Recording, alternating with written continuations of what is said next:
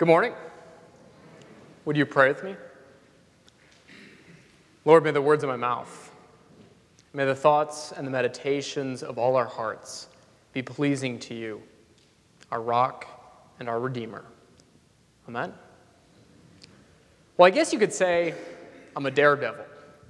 That's how a woman named Maude Ballou describes her work back in 1955, an unsung hero and little known secretary. And it may be a somewhat surprising thing for a secretary to say, but when you consider her work in the civil rights movement, that she risked everything, that she got in trouble, that uh, she did it all for the sake of a very important mission, you might just consider her a daredevil too. You see, uh, that's because her story uh, takes place in Montgomery, Alabama. It's the early 1950s, and like most places in the Jim Crow South, uh, Montgomery, Alabama is a deeply divided city, segregated in almost every way, and primed and ready for a history changing movement. A movement that, of course, uh, takes place on December 1st, 1955, when Rosa Parks refuses to give up her seat on a bus and you may know that uh, her act of disobedience leads to a bus boycott, that that bus boycott lasts a little over a year, and it raises up all sorts of brand new leaders. But what you may not know is that one of those leaders just so happens to be one of Maude Ballou's closest friends, a 26 year old pastor named Martin Luther King Jr. He hired me to be his first personal secretary. Though I was uh, much more than that, I did research and writing, even edited early drafts of his I Have a Dream speech. And it's little wonder uh, that these two made such a perfect pair. And that's because, she says, our fathers were both Baptist ministers, and so we got along, just clicked, I guess. And uh, like most history changing movements, it involved all sorts of work. There was so much to do that we stayed late most every night. But the hardest part wasn't the work involved. It was the risk it caused. You see, uh, shortly after those bus boycotts come to an end in December of 1956, in January 1957, there are a number of bombings in the city of Montgomery, Alabama. The closest, she says, happened just down the street and around the corner. And that was only the tip of the iceberg. Another time, she goes on, uh, someone came down from Birmingham. He said, I'm from the White Citizens Council. And if you don't stop working for the civil rights movement, we're going to get your kids. And you can just imagine the threat she felt. And why a family member, maybe a mother or brother or sister, would have said something like, You know, I know what you're doing is very important, but for our sake, for the kids' sake, you've got to stop. Now, unfortunately for Maude and her family, no one gets hurt uh, not in her family, and eventually uh, King's work takes him to another city. But for just a second, I want you to consider her situation in the late 1950s.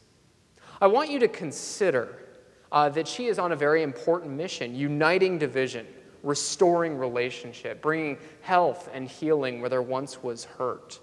And also want you to consider that she is surrounded by rejection and opposition on every side. I mean, she's got relig- or she's got people in her city who are out to get her. And she's also got family members who are, who are deeply afraid. And I want you to consider this because this is exactly the kind of situation that Jesus finds himself in today. He's got this important mission, just like Maude, a mission to unite division, restore relationship, bringing health and healing where there once was hurt. And he's also surrounded by opposition on every side. I mean, he's got these religious leaders they're also out to get him. And he's got family members who are deeply concerned. Yet, in the midst of it all, Jesus shows us that he will stop at nothing to bring us together and to make us a part of the family of God. And that, brings us uh, to today's reading from Mark chapter 3. And as you already uh, began to hear, here uh, we encounter a number of groups of people in today's reading. Three groups to be exact. You got a crowd that follows him, a family that's concerned by him, and a group of religious leaders that will stop at nothing to make him quit. And it all starts when Jesus returns to a place he once called home, a little city called Capernaum on the Sea of Galilee. And as we find him there, he's surrounded by a crowd of followers. And they've been with him for the better part of two chapters now, and that's because they know that Jesus is on a mission to heal relationships and, and to restore what was broken. And that's exactly what we heard about last week. We heard about this man who has a withered hand. And even though it's the Sabbath, even though it's illegal, Jesus heals his hand. And he invites him into the family of God. And so, first, you've got the crowds, and then you've got the family. And this family is out to make him stop, to shut him up. And quite honestly, it's the kind of thing that most families do when a family member is rocking the boat. I mean, just remember Maude's family. I know what you're doing is important. But for our sake, for the kids' sake, you need to stop.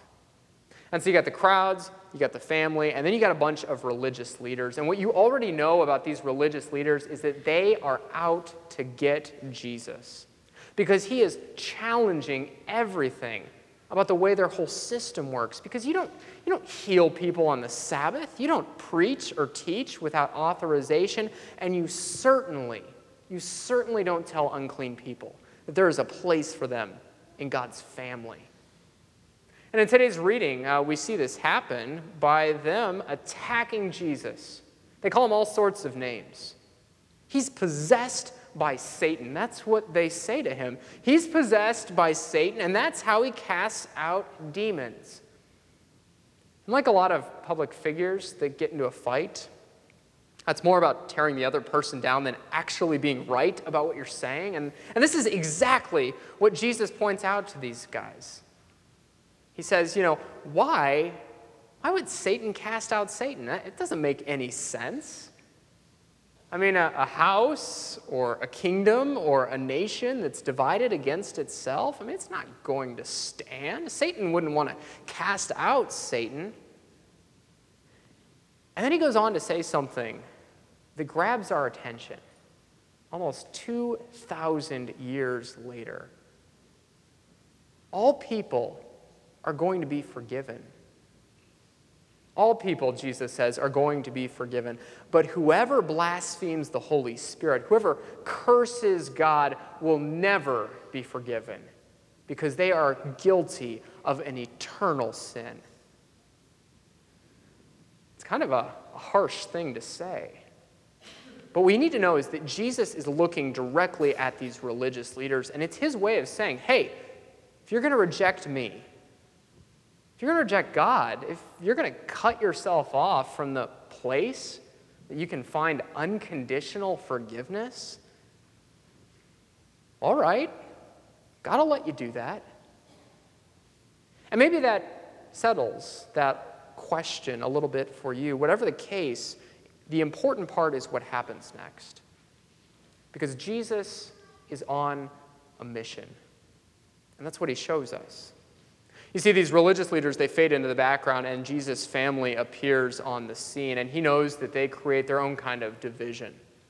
And so before they can approach him, he asks a question Who are my mother and brothers and sisters?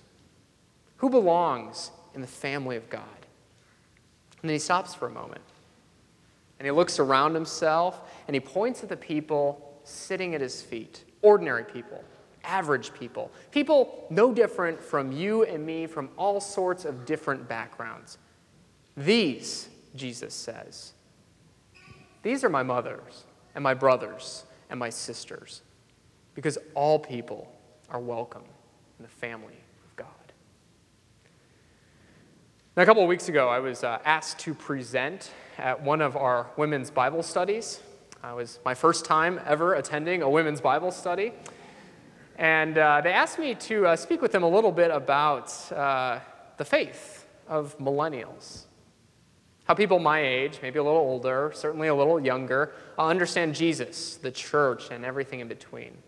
And I told them that, you know, quite honestly, I'm a, I'm a little bit of an outlier because only about 50% of people my age identify as Christian. A little more than 15% are meaningfully connected to a church. And, you know, here I am, this guy who not only identifies as a Christian, but as a, a leader of Christians in the church. And it led to a, a really interesting conversation. You know, what makes you different? That's what someone asked. Why do you care so much about Jesus?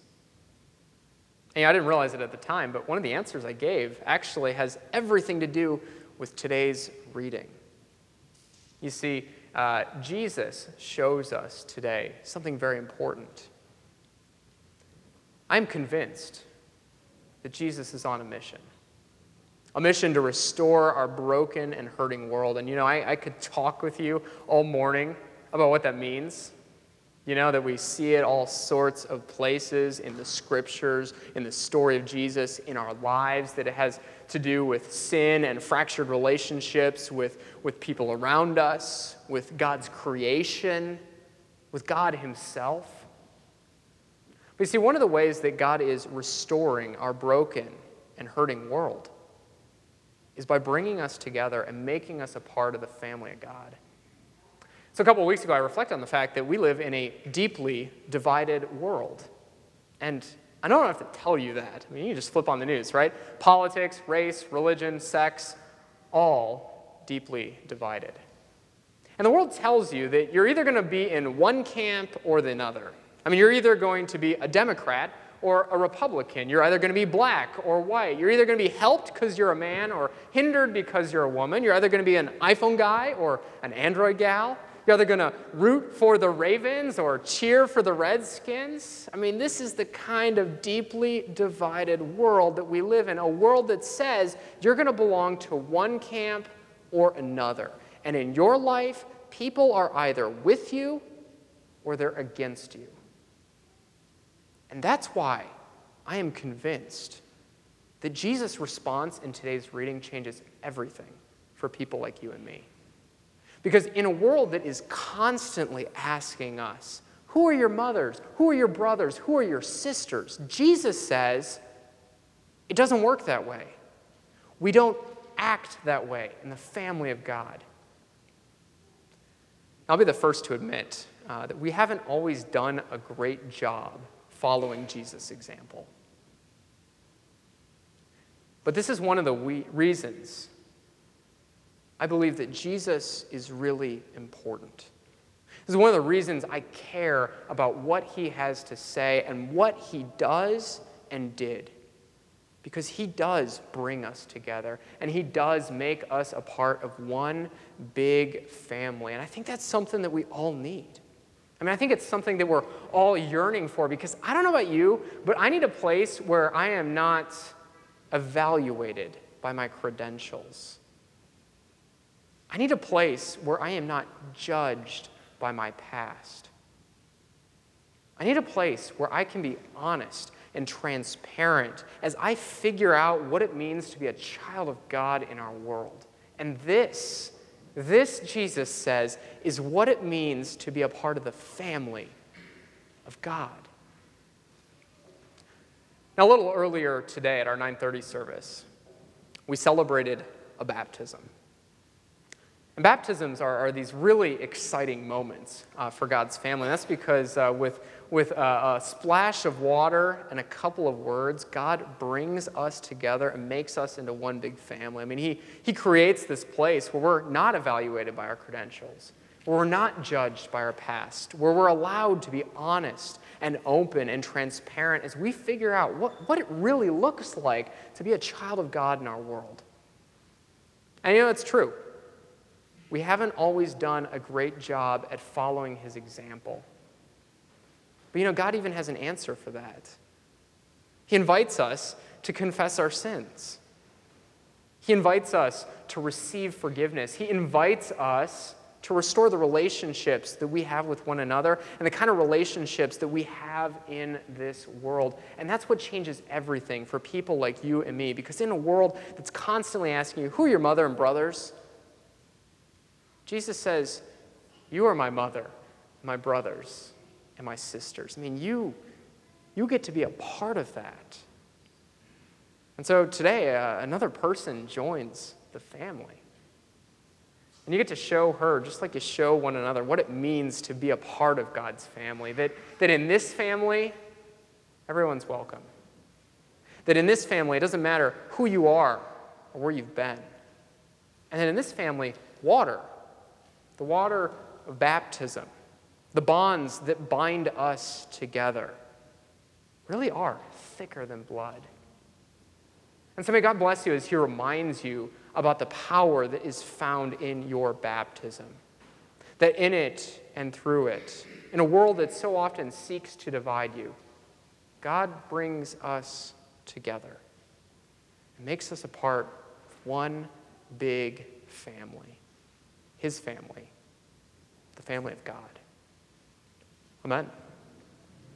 Now may the peace of God which surpasses all understanding keep your hearts and minds in Christ Jesus. Amen.